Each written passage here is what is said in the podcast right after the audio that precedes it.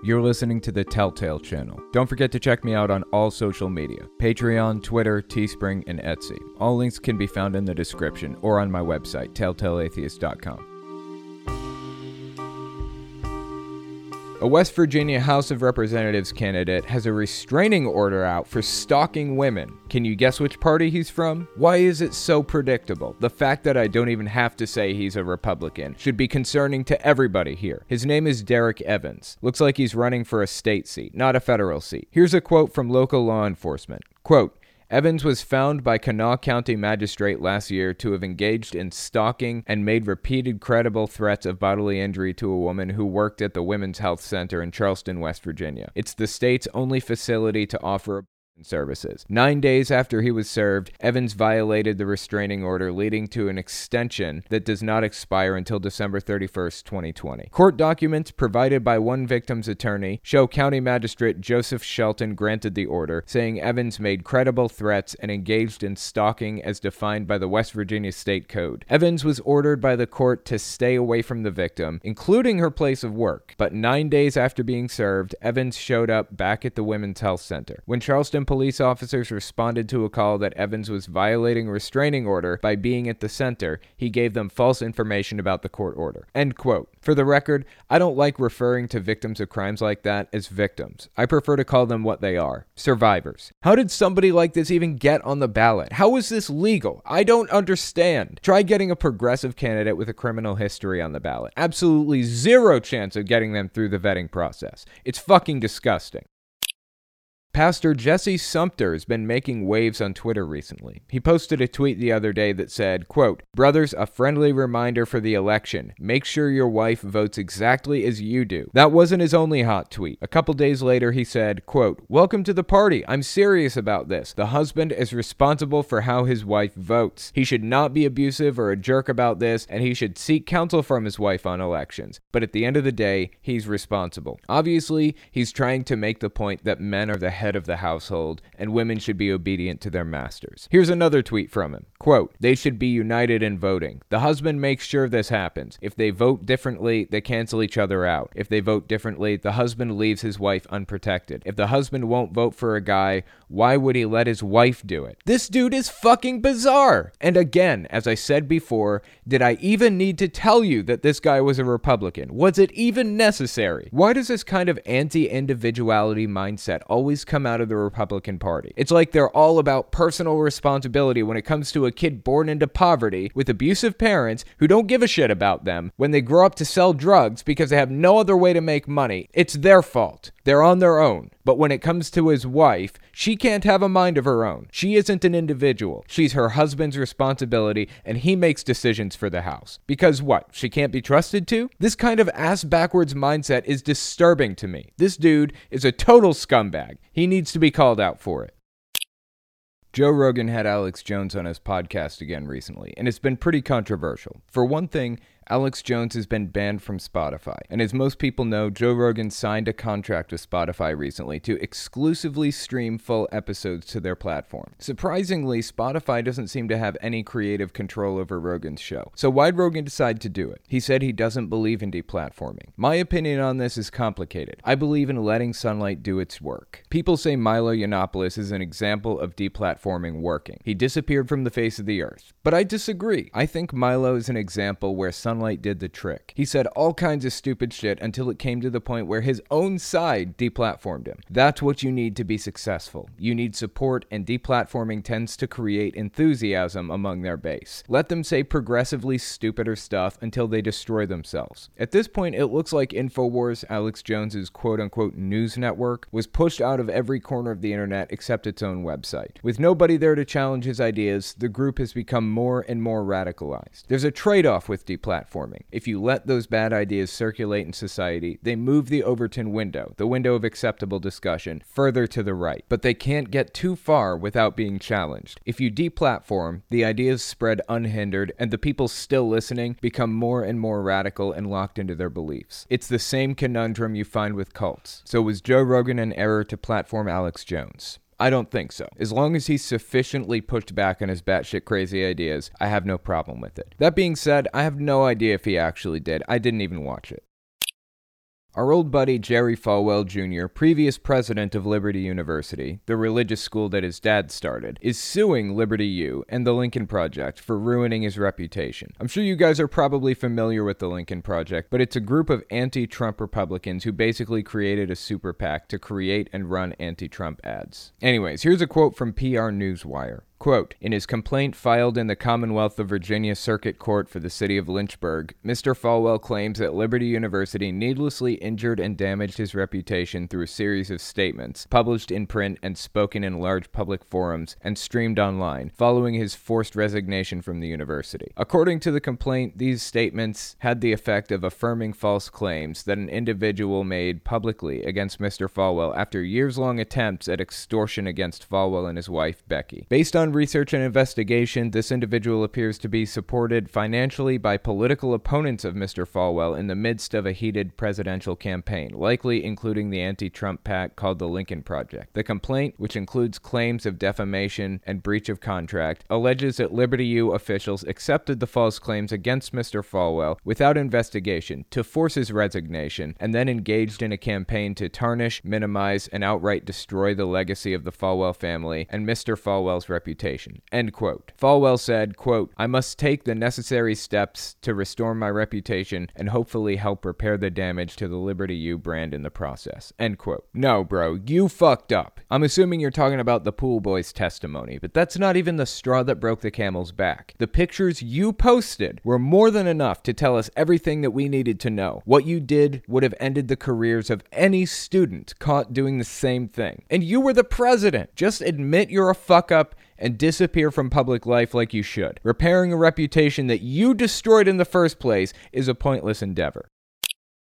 We talked about Pastor Kat Kerr recently. She's an odd bird, to say the least. She's the one who talked about how she's seen God physically, in person. She saw him so vividly that she could draw a picture of his face if she wanted. She claims she goes to heaven sometimes and hangs out with angels and shit. Well, guess who she supports for president? Take a wild fucking guess right off the top of your head. That's right, she supports Donald Trump. And she says the Angels do too. When she's hanging around the Angels, sometimes they refer to Joe Biden as Sleepy Joe, just like Trump. But that's not where the mental illness ends. She went through this whole thing about how Jesus absolutely loves dancing, singing, and sweets. If you put a jar of honey on your cabinet, you can expect Jesus to be around. Honey attracts him. He's like a bee. He's nuts about it. Oh, yeah, and apparently they have a processing facility in heaven for people who've lost limbs and pray pray for God to give him a new one. The heavenly secretary fills out a heavenly requisition form for a heavenly replacement limb, and a heavenly angel grabs the heavenly replacement and boxes it up in a heavenly gift box and walks through the person holding the heavenly gift box containing the limb, and boom, just like that, their limb is back. No, she's not joking, and yes, she really believes this shit. It gets stranger, so keep a lookout for it. We're going through the entire sermon. Before we get into all that, let's listen to some voicemails. Don't forget, if you want to call in and leave a voicemail, the number is 1 800 701 8573. Hey, this is Owen. If you're comfortable, leave your first name and state at the sound of the tiny truck backing up. Hi, Owen. Uh, my name is Stefan. I'm from Alberta, Canada. Uh, I was wondering, it's, it's not really uh, related to any current events, but I was wondering what your opinions on, I guess you'd categorize them as folk religions are, um, like paganism of various forms. I myself am a Lokian uh, Norse pagan. Interesting. I appreciate the phone call. When I was a Jehovah's Witness, um, paganism was demonized heavily. Pagans were viewed as these sick, evil, depraved people who were going to die one day and just never wake up, and that was going to be it. That's like the worst that can happen to you in Jehovah's Witnesses religion because they don't believe in hell. After coming out of that religion, I've come to realize that pagans, for the most part, are just normal people and there's nothing scary or evil about it. It's just, you know, another religion, whatever. But that's what it really comes down to for me ultimately is it's just another religion. I of course am an atheist. I don't I have not found a single religion that seems viable or legitimate or reasonable or credible to me. at all. Paganism to me just seems I don't know, vapid. It just it it there's it doesn't do it for me. There's nothing there for me. But I like I said, I have no issue with pagan people. I have pagan friends, in fact. Ocean Keltoi. I don't know if you know that YouTube channel, the YouTuber. I talk to him pretty often. I've had him on my channel before to talk about paganism and things like that. But anyway, generally speaking, I just think paganism is another religion, but I have no issue with pagans in general. Good afternoon. Uh, I'm Sarah uh, Pwelk, and I am from uh, Bristol, Connecticut. Uh, I was just wondering, I'm a transgender woman. Uh, how would Jehovah Witnesses go about trying to convert me, if they even would? Uh, I watched your video on uh, woman, and uh, you basically said they would try to do one thing at a time. But um, yeah, I just wondering about your thoughts on that. Uh, take it easy. Appreciate that. Um, I'll tell you what would probably happen if a Jehovah's Witness started studying with you. This is usually what cults do to varying degrees. Cults will try to be super ultra accepting of you and love bomb you and try to make you think that they're behind you and they support you and try to demonize the world, quote unquote. Try to make you think that the world is out to get you and the only safe refuge is with this cult, with these people, with this religion. That's the tactic that they usually employ, all cults. The reason they do that is because they want to bring in as many members as, as humanly possible. Cults who are upfront about the people that they hate or the people that they don't accept for one reason or another, there's a higher social cost to joining it. And they will bring in fewer members. A group like the NIFB, that's a good example. Steven Anderson's church, um, Faithful Word Baptist Church, they will straight up tell you up front that you're evil for being gay, you're evil for being trans, or whatever else, and you're sick and disgusting and depraved, and you can't join unless you change. That's their position on it. As a result, Faithful Word Baptist, or the NIFB more generally, only has, what, 500 members between all the churches? I'm not sure how many. That's an educated guess. 500 to 1,000 is probably roughly how many churchgoers they have total. But Jehovah's Witnesses, their approach is different. They basically have the same positions. You can't be gay, you can't be trans. Uh, you have to live within these confines of the religion if you want to be a part of it. Same positions, but the upfront social cost that they present to you is completely different. With the NIFB, you know what you're signing up for when you join. They're complete nutcases. With Jehovah's Witnesses, they'll try to lure you in by portraying a, a, much nicer, calmer group who supports you for who you are. And not until later will you find out that you can't be a member unless you are no longer trans. That's it. You have to live your life like the gender you were assigned at birth, and that's it. You just can't be a member.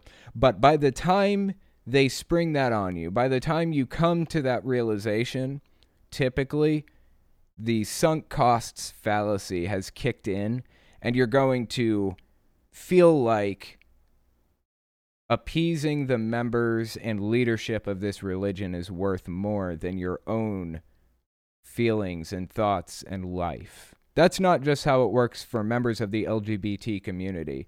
That's how it works for basically everybody. You have to give things up to be a Jehovah's Witness because the, the religion is very and intentionally confining and constricting. So the longer you learn about the religion, the more time you invest in it, the more likely it is you're going to make the changes required to be a member. To get back to your earlier question, what would happen if a Jehovah's Witness started calling on you and studying with you and things? The answer is they would love bomb you and make you think that you had their support, complete support, and then they would slowly but gradually reveal to you over months, most likely, that you had to be a, a completely different person or you wouldn't be allowed to join. Appreciate the uh, phone call. Very interesting question, and it should serve as a reminder why Jehovah's Witnesses are so toxic because they want to change who you are, and no religion should ever try to change who you are like that. It's just it's just straight up wrong. Hey Owen, I'm my name is James and I'm from Austin. My current girlfriend is bisexual and I grow up and I've grown up in a extremely uh, right wing Baptist church. Um, what do you have any advice for me? Love your content, man. Keep it up. I appreciate that. Um, I will give you this advice. I took psychology classes in college. I went to college for substance abuse counseling. And something that we learned about were a number of cognitive distortions, is what they're called. They're basically fallacies that your brain latches onto that are unhealthy. One of the most important cognitive distortions that you should keep in mind when going through a relationship is something called the fallacy of change. On this page, I have 15 common cognitive distortions. These are things that you should be aware of and try to avoid if at all possible. Polarized thinking, like black and white thinking, overgeneralizations, jumping to conclusions, catastrophizing, personalization, so on and so forth. The one I wanted to look at is right here the fallacy of change. In the fallacy of change, a person expects that other people will change to suit them if they just pressure or cajole them enough. A person needs to change people because their hopes for success and happiness seem to depend entirely on them. This distortion is often found in thinking around relationships. For example, a girlfriend who tries to get her boyfriend to improve his appearance and manners in the belief that this boyfriend is perfect in every other way and will make them happy if they only change these few minor things. The idea behind the fallacy of change is you shouldn't want to change somebody. You should find your happiness from within yourself. I know that growing up ultra religious gives you basically built in anger or hatred or hesitance toward people who are a certain thing, like gay people or bi people or anybody from the LGBT community. I know that growing up religious will give you certain misconceptions or preconceptions about these people. I had to move past a lot of that stuff and realize that there is nothing wrong with being gay or being bi or anything like that. It's very difficult to come to those conclusions, even knowing the fact that there's nothing wrong with being gay or bi.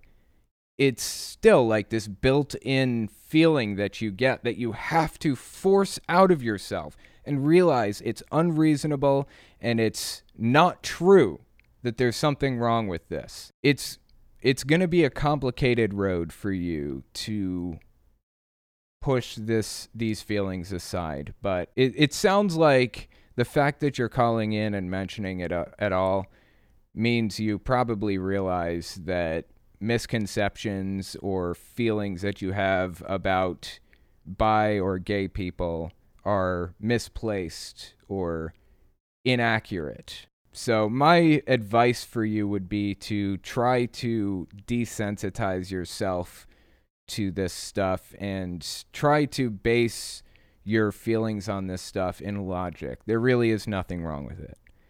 That being said, you don't have to take part in anything that you don't want to take part in, i.e., if they want to push your relationship to a place that you don't want it to go, You don't have to go there. So remember that in everything and try to remember the fallacy of change. And I would also recommend you take a look at other cognitive distortions. Um, I, I mentioned a few of them in this, but you can look up cognitive distortions. There are a billion of them. And just being able to identify them in your everyday life is extremely useful. It's it's something that I learned about when I was in school for substance abuse counseling was these cognitive distortions. And it's something that I learned when going to group therapy for addiction too. Um, they're extremely valuable to know and recognize and understand. Hey, Owen. Love your show. Uh, I want to know if you know anything about the LDS Avow. Um, basically, it's a cult within the LDS Church uh, that's preaching the end of times, and they're actually associated with uh, Lori Vallow, who her children uh, end up missing and found to be murdered. I don't know if you knew anything about it or if you have any thoughts or opinions on it, but I'd like to know what you think about it. Thanks. Bye. I appreciate that. Um, I had not, I had not heard of this before you mentioned it, but when I was listening to the voicemails, I decided to go look into it because it seemed interesting. And as it happens, there is something called the LDS Preparedness Manual. LDS Avow, the movement or the the group or whatever it is, um, they've written preparedness manuals for when the end comes. They wrote one manual for um, leadership and one manual for general members of the church. And they are not easy to get your hands on, but I did get my hands on one of them. I think this is the membership one. So I figured we just kind of scroll through it a little bit, look at the table of contents, that kind of thing, you know, see what it has to say. The title is LDS Preparedness Manual. The prudent see danger and take refuge, but the simple keep going and suffer for it. Proverbs 27:12. Oh, interesting. Okay. This is Oh, okay. This is a 2011 member edition. That's what this version is. This is a an opening note in the book. The contents of this booklet are intended to assist individuals and families in coping with emergency preparations. However, final decisions on pre- on preparation for actions taken during an emergency are the sole responsibility of individuals. No one knows your needs or can take care of you better than you can, nor does anyone else have that responsibility. Okay, let's take a look at the table of contents. Thinking about getting started. Preface Book of Gomer Parable. Preparing for a repeat of Haun's Mill. Preparedness Test. Deluxe 96 hour kit. Oh, fascinating. Under food storage, it's got everything you'd need to know about it, apparently. Bare minimum food storage requirements. Do you really have a year's supply? Basic food list, monthly food storage purchasing calendar, the seven major mistakes in food storage, growing and using sprouts. Wow, they are serious about this shit. Infant formula, pros and cons of freeze dried, dehydrated MRE, etc. Oxygen absorbers. Here are some of the subheadings under temporal preparation. Okay, but what do I prepare for? Surviving in the city, money, defense, clothing, emergency heating and cooking. All right, we've got to see, okay, but what do I prepare for? Let me search for it. Before you can prepare, you must determine what you're preparing to survive and how each disaster threatens you, your safety, and survival. That will give you the parameters necessary for the following steps. This initial exercise isn't tough and only takes a few minutes of thought. We suggest you jot notes or switch onto your word processor while you work. What's going to happen in the next five years? If we knew, our webpage would look different. You'll have to extrapolate, evaluate trends, read the newspaper, conduct your own research. At the very least, take a few minutes and consider your location. Pull out a map and look at what's within a 2 mile, 5 mile, 10 mile, and 25 mile radius of your home and place of work. Put on your pessimist hat and consider what might go wrong that could directly impact you. Decide if that's something you want to prepare for. Here are some questions to ask yourself. What natural disasters or extreme conditions am I or we likely to face in the next five years? Make a list and rank them in order of most to least likely to impact you. Your list might look like this weather related, non weather related, like earthquake, volcano, or tidal wave, man made disasters, war, toxic material emission or spill, riot, or other, civil disorder, fire, government action against you, stock market crash, sever depression, sever depression. Is that a natural disaster? Sever depression? oh my god, these people. Plague or disease outbreak, comet strike or giant meteor, and then personal emergencies, kidnapping, unemployment, death in family, random acts of violence, mugging, robbery, or other criminal attacks, so on and so forth. What are the ramifications of each item on my list? There was another section I wanted to look at. It's at the very beginning of the book. Let me scroll up here. This is the opening, the book of Gomer Parable. These are the generations of Gomer, son of Homer, son of Omer. And in the days of Gomer, Noah the prophet went unto the people, saying, Prepare ye for the flood which is to come. Yea, build yourselves a boat, that ye may not perish. I think that this is from the Book of Mormon or some Mormon writing. I, this doesn't sound like it's from the Bible at all. I've never heard of Gomer, Homer, or Omer. Now Gomer was a member of the church and taught Sunday school and played, yea, even on the ward softball team. What? And Gomer's wife said unto him, Come, let us build unto ourselves a boat, as the prophet commandeth, that we may not perish in the flood. But behold, Gomer said unto his wife, Worry not, dear wife, for the flood comes, the government will provide boats for us. For if the flood comes. And Gomer did not build a boat, and Gomer's wife went unto Noah, and she returned, saying, Behold, honey, the prophet said unto us, saith unto us, Build a boat that we may preserve ourselves, for the government pays men not to grow trees, wherefore the government hath not the lumber to build for you a boat. Oh my God. Why is it written in Old English? This is ridiculous. The Book of Mormon was supposedly. It was supposed to have been written in like the 300s, right? And then it was translated in the 1800s, supposedly. Why is it written with 16th century, 17th century Old English?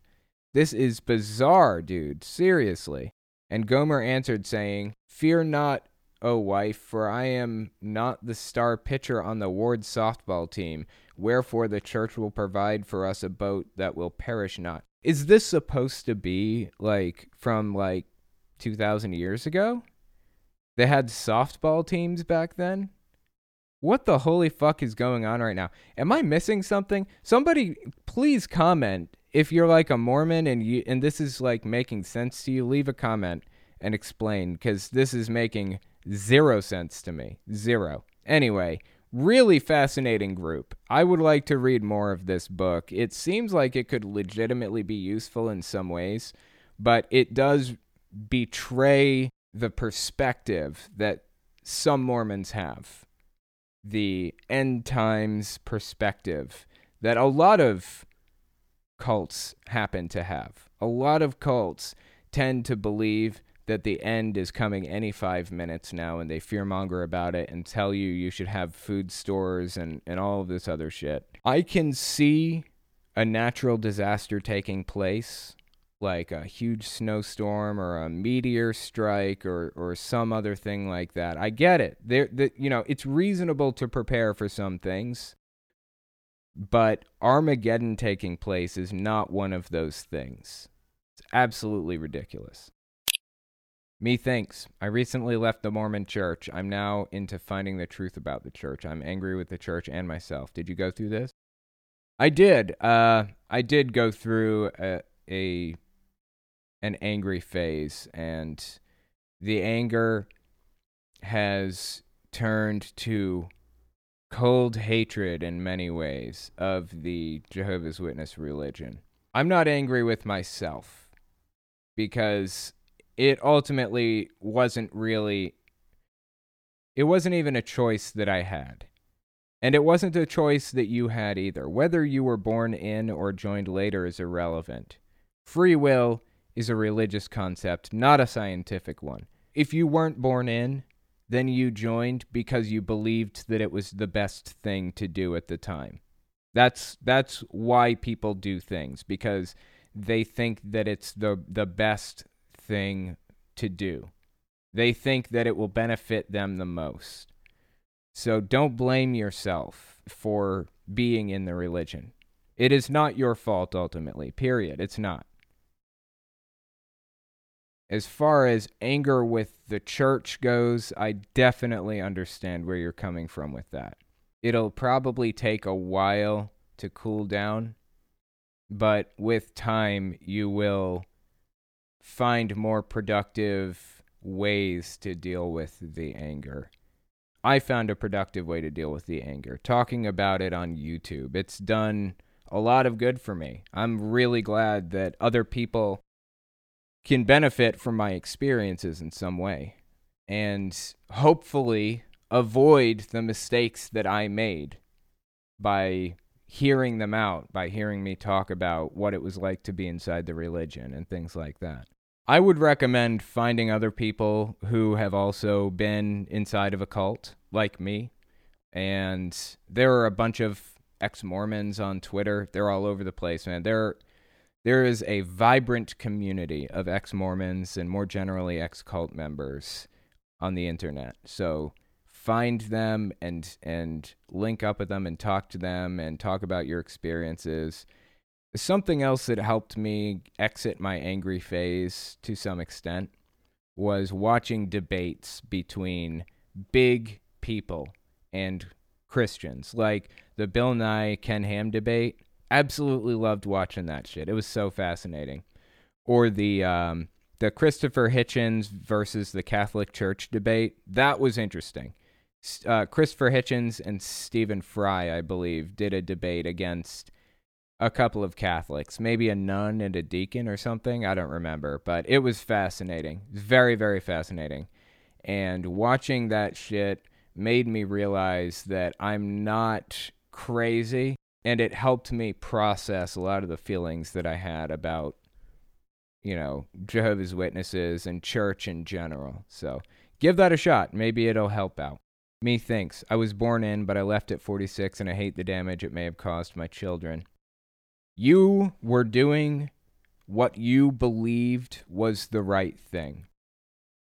Everybody is a hero of their own story. You can't blame yourself for doing what you thought was right.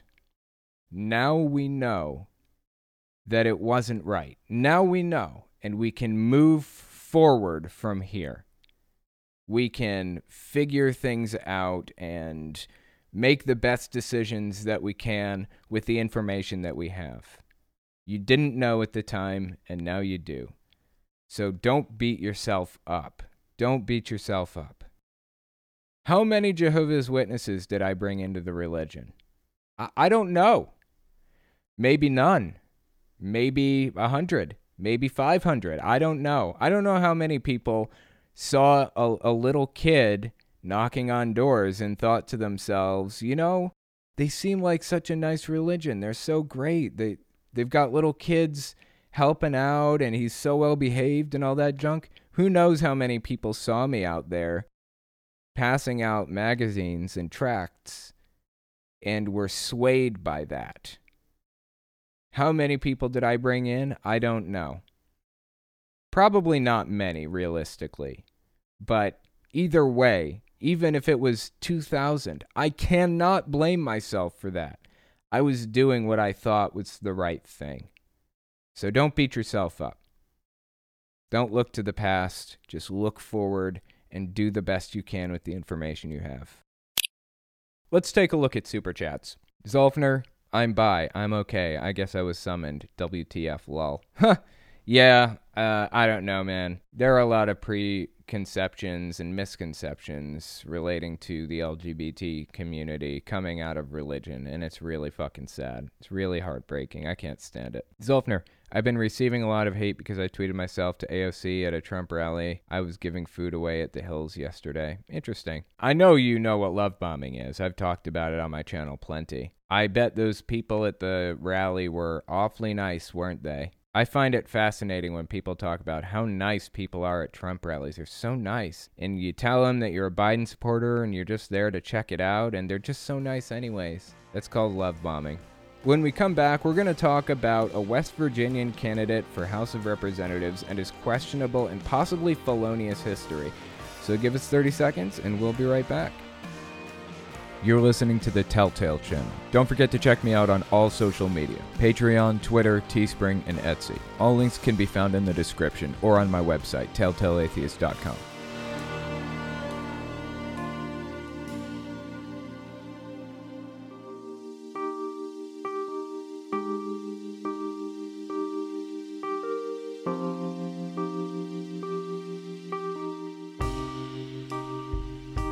So the first article I want to take a look at is entitled Anti West Virginia House candidate has restraining order for stalking women. This is by Hemant Mehta on the Friendly Atheist website. So let's give it a read and see what it says. Earlier this year, a conservative activist named Derek Evans ran in the GOP primary for a seat in West Virginia's House of Delegates. This is really disappointing to me because, of course, I'm from West Virginia, or I live in West Virginia, anyways. And every time I see an article about West Virginia, I have to give it a read. And every time I'm disappointed, every single time. Let's continue reading. Perhaps to show off his right wing bona fides before the election, he posted a rant on Facebook about the book It's Perfectly Normal. He also complained that the book wasn't anti gay enough. Oh, big surprise. Did anybody really need to hear that he was a GOP candidate? Did anyone think he might have been a Democrat rather than a Republican? Seriously? Why is it that every time there's a batshit crazy story about a batshit crazy representative like this, it's always a Republican? I don't get it, man. Seriously, why? It's like the most anti gay preachers tend to get caught with like male prostitutes, like Ted Haggard, for example. Why? I don't understand. Anyway, let's continue reading. Evans ended up advancing in that primary, and he's one of four candidates on the ballot next week. Two will earn seats in the State House. Boosting his candidacy, he recently received an endorsement from West Virginia Troopers Association. But in the most predictable political scandal imaginable, it seems that Evans has a restraining order against him because he was caught harassing women, but local law enforcement officials were unaware of that when they supported his candidacy. I don't know, man. He's still a complete nutbag. Like, the legal issues aside, the guy seems like an obnoxious fucking idiot. Uh, so it's an embarrassment that West Virginia Troopers Association would endorse somebody like this, anyways. But let's continue reading. This is a quote. Evans was found by a Kanawha County magistrate last year to have engaged in stalking and made repeated credible threats of bodily injury to a woman who worked at the Women's Health Center in Charleston, West Virginia. It's the state's only facility to offer abortion services. Nine days after he was served, Evans violated that restraining order, leading to an extension that does not expire until December 31st, 2020. Court documents provided by one victim's attorney show County Magistrate Joseph L. Shelton granted the order, saying Evans made credible threats and engaged in stalking, as defined by the West Virginia State Code. Evans was ordered by the courts to stay away from the victim, including her place of work, but nine days after being served, Evans showed back up at the Women's Health Center. Big fucking surprise. Is anybody surprised by this behavior? He's an extremist, in case nobody was catching on to that. Guy is an extremist. When Charleston police officers responded to a call that Evans was violating a restraining order by being at the center, he gave them false information about the court order. It seems strange to me that he could get away with giving them false information in the first place because the woman that filed the restraining order in the first place was the one who called the police they should have been perfectly aware of what was happening. They should have looked this shit up before arresting this guy or, or going and talking to him or picking him up or whatever else. They should have looked it up or had one of their friends look it up on their way to the health center. He shouldn't have been able to get away with giving out false information on the restraining order. Let's continue reading. This is Hemant Mehta. The guy's an all around creep. It's possible he'll win an election despite being under a restraining order because he couldn't stop stalking women. Welcome to the modern Republican Party. The West Virginia Troopers Association says they'll discuss the endorsement at their next meeting, whenever that is, and consider rescinding it. But it may be too late by then. The point is still clear, though. Evans is a monster, and the West Virginia Troopers Association has shitty judgment. No surprise on either count. It's West Virginia, man. This place is. This place is Trump country. That's what it is. This place is Trump country and all that entails. They are obsessed with right wing extremism in this state. I wish that there was some way to move them over on this issue and try to make West Virginia more of a progressive stronghold, but I am not holding my breath. In 2016, West Virginia voted solidly red. Every district in West Virginia voted Trump. Every single district. It's so red in West Virginia that they almost don't even bother doing polls here. I think they did one or two this year. And it was like 70% in Trump's favor. Big surprise. When we come back, we're going to talk about a pastor telling men to make sure their wives vote the same way they do. So give us 30 seconds and we'll be right back. You're listening to the Telltale channel. Don't forget to check me out on all social media Patreon, Twitter, Teespring, and Etsy. All links can be found in the description or on my website, telltaleatheist.com.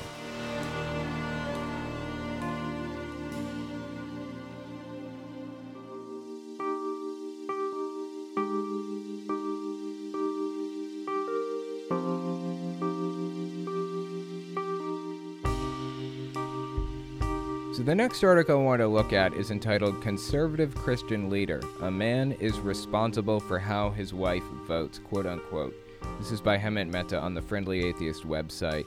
So, let's give it a read and see what it has to say. In a tweet that's practically designed to be ratioed, Jesse Sumpter, a staffer at the Church of COVID denying Doug Wilson, says that men have a duty to control the way their wives vote. Can we guess how this guy votes? Can we guess which party affiliation he is? Is he a Democrat or is he a Republican? Place your votes now. Let's look at the tweet he sent. Brothers, a friendly reminder for elections. Make sure your wife votes exactly as you do. Well, that's uh, kind of demeaning, isn't it? It's like women don't have any individuality. It's like they can't make decisions for themselves. Men are the head of the household, I guess, after all, aren't they? Here's another tweet from him. Welcome to the party. I am serious about this. The husband is responsible for how his wife votes. He should not be abusive or a jerk about this, and he should seek counsel from his wife on elections. But at the end of the day, he is responsible. A few reasons they should be united in voting. The husband makes sure this happens. This is fucking bizarre. This just shows the kind of viewpoint that some of these pastors have about how a family should function. The man makes all of the decisions, and all of their decisions are final.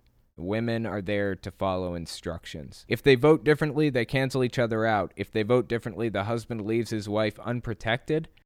If the husband won't vote for a guy, why would he let his wife do it? Why would he let his wife do it?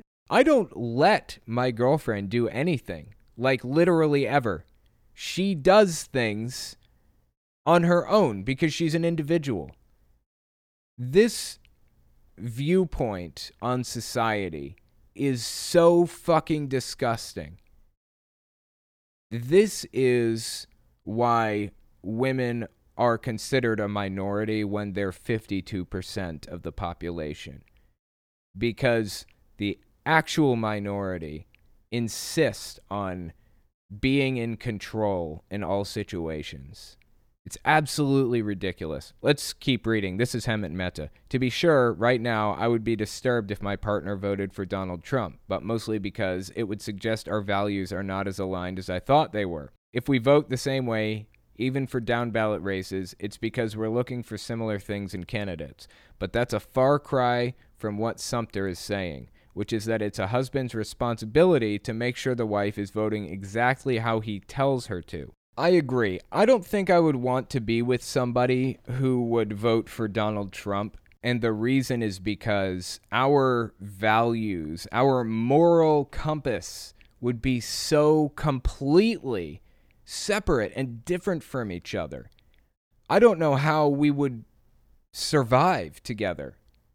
Like somebody who would vote for Donald Trump, I could not respect them as a significant other. I would never be with somebody like that. I, I couldn't do it. If they have conservative leanings or conservative values, I'm down. Let's talk about this shit. Challenge me mentally. Make me think about things. I am so down. But a Donald Trump supporter? No. Absolutely no fucking way. The difference between me saying that and Jesse Sumpter saying that he's concerned that wives will not vote the same way that their husbands vote. The difference here is the fact that Christians, extreme evangelical Christians like this guy, get married as young as possible because there's no such thing as premarital sex with them, and they stay married until the day they die. The first person to come along, they marry, and they will stick with them until death do us part, and that's fucking toxic. That's bad. I saw this happen all the time in Jehovah's Witnesses. Kids would get married at 18 years old the moment they were legally allowed to because their brains are just going nuts with all of the hormones and everything going on up there. They can't deal with being alone anymore. Mormons have this thing, I believe, called the Young Persons or YPS, Young Persons. I don't remember. Anyway, it's basically a a whole church where young adults go and they young adults go to meet other singles young single adults it's YSA that's what it is YSA I believe young single adults church they'll go there from like 18 years old until like 28 or something when they're done with their mission serving their mission they'll go to the YSA young single adults church and meet others they want to get you married as young as humanly possible and you're going to stay in that marriage until the day you die. Doesn't matter if you agree politically, doesn't matter if you change your political beliefs uh, in 10 years. Doesn't matter if you got married and you were both Republicans, but now you're starting to see that there's a lot of propaganda spreading around about Donald Trump and, you know, Mitt Romney and all of the others. Doesn't matter. You're going to stay married whether you like it or not because that's what God wants. It was a God ordained marriage. Doesn't matter if the person that you're with is a cheater. You, your responsibility as a Christian is to try to maintain that relationship through thick and thin, no matter what. It's absolutely wrong. And that's why you find conservative Christian extremists talking about things like this, talking about how you should make sure your wife votes the same way you vote. Because there is an inherent assumption there that the two people that are together are incompatible. There's a real possibility that these two people are incompatible. A strong possibility, strong enough possibility that he wants to make note of it and make sure people know that whether you're incompatible or not, the man is in charge and he makes the decisions, and the woman will vote the, the, the same way the man votes, whether she likes that or not. Because he is the head of the family and he's God ordained and he makes the final decisions, period. So if the wife is liberal, she's voting for Trump anyways. Think about the mindset in this whole situation. Seriously, really try to process this viewpoint. Try to process the lives that these people are living. It's fucking sad. It's really fucking sad. Let's keep reading. To be sure, right now, I would be disturbed if my partner voted for Donald Trump, but mostly because it would suggest our values are not as aligned as I thought they were. If we vote the same way, even for down ballot races, it's because we're looking for similar things in candidates. But that's a far cry from what Sumpter is saying, which is that it's a husband's responsibility to make sure his wife is voting exactly how he tells her. The alternative, I guess, is that she would be making a decision without running it by him and then what's even the point of marriage? Sumpter says he's against abuse, but no doubt a man raised to think he must control what his wife does in a voting booth is a man more likely to be abusive. The responses to this thread, even from many Christians, are an utter rejection of this kind of patriarchal control. This is from Nap Nasworth. Quote, Hi, Jesse. Here's a foolproof method to make sure you and your wife vote the same way. Ask your wife who she's voting for. Vote how she's voting. Hope that helps. Basically making the point that she can vote how you vote, or, or, bear with me, you can vote how she votes. Here's a quote from Sherry B. An important reminder for wives voter intimidation is illegal even if it's your husband. Your vote is no one's business but your own. Lie to him about how you vote if you have to in order to avoid his abuse. Also, Jesse, Jesus does not say force your wife to do things. Well said. Here's a quote from Switchway. Respectfully, my wife is an individual. We are Christians. We are semi conservative. She can do whatever she wants. I respect her and her decisions. We will cancel each other out this year. That's fine. Millions will cancel each other out. That's how elections work. I agree. Um, but that's a little bit concerning to me that their values are so far off from each other that they're voting for. This happened in 2020. So one is voting for Donald Trump, one's voting for Biden. It's a little bit worrying to me that they are so far apart in this polarized country that one's voting for one and the other's voting for the other. But I appreciate the fact that they're both okay with that. It's concerning that their values are so different that they're voting for different people in this specific election. But I I like that they are okay with that. It seems like a semi that it's a sign of a healthy relationship. I don't know if it's healthy or not. Who knows? I don't know the people. But that's a good sign. Hey, V La Bianca. I know V. That's a whole lot of words to say I'm a controlling asshole. I hear that. This one's from Mavis Milan. I've been married for 22 years. I'm religious. My faith is strong and very personal. My marriage is very strong, unshakable. No one tells me how to vote, and my husband would never try to. He respects me, loves me, honors me. You really are messed up. I'm sorry, but you are. Let's keep reading. This is Hemant Mehta again. It's no surprise that a guy who helps run an ultra conservative church would be telling men to keep their wives in check. It's disturbing, though, how many people might see his message and think there's nothing wrong with it at all.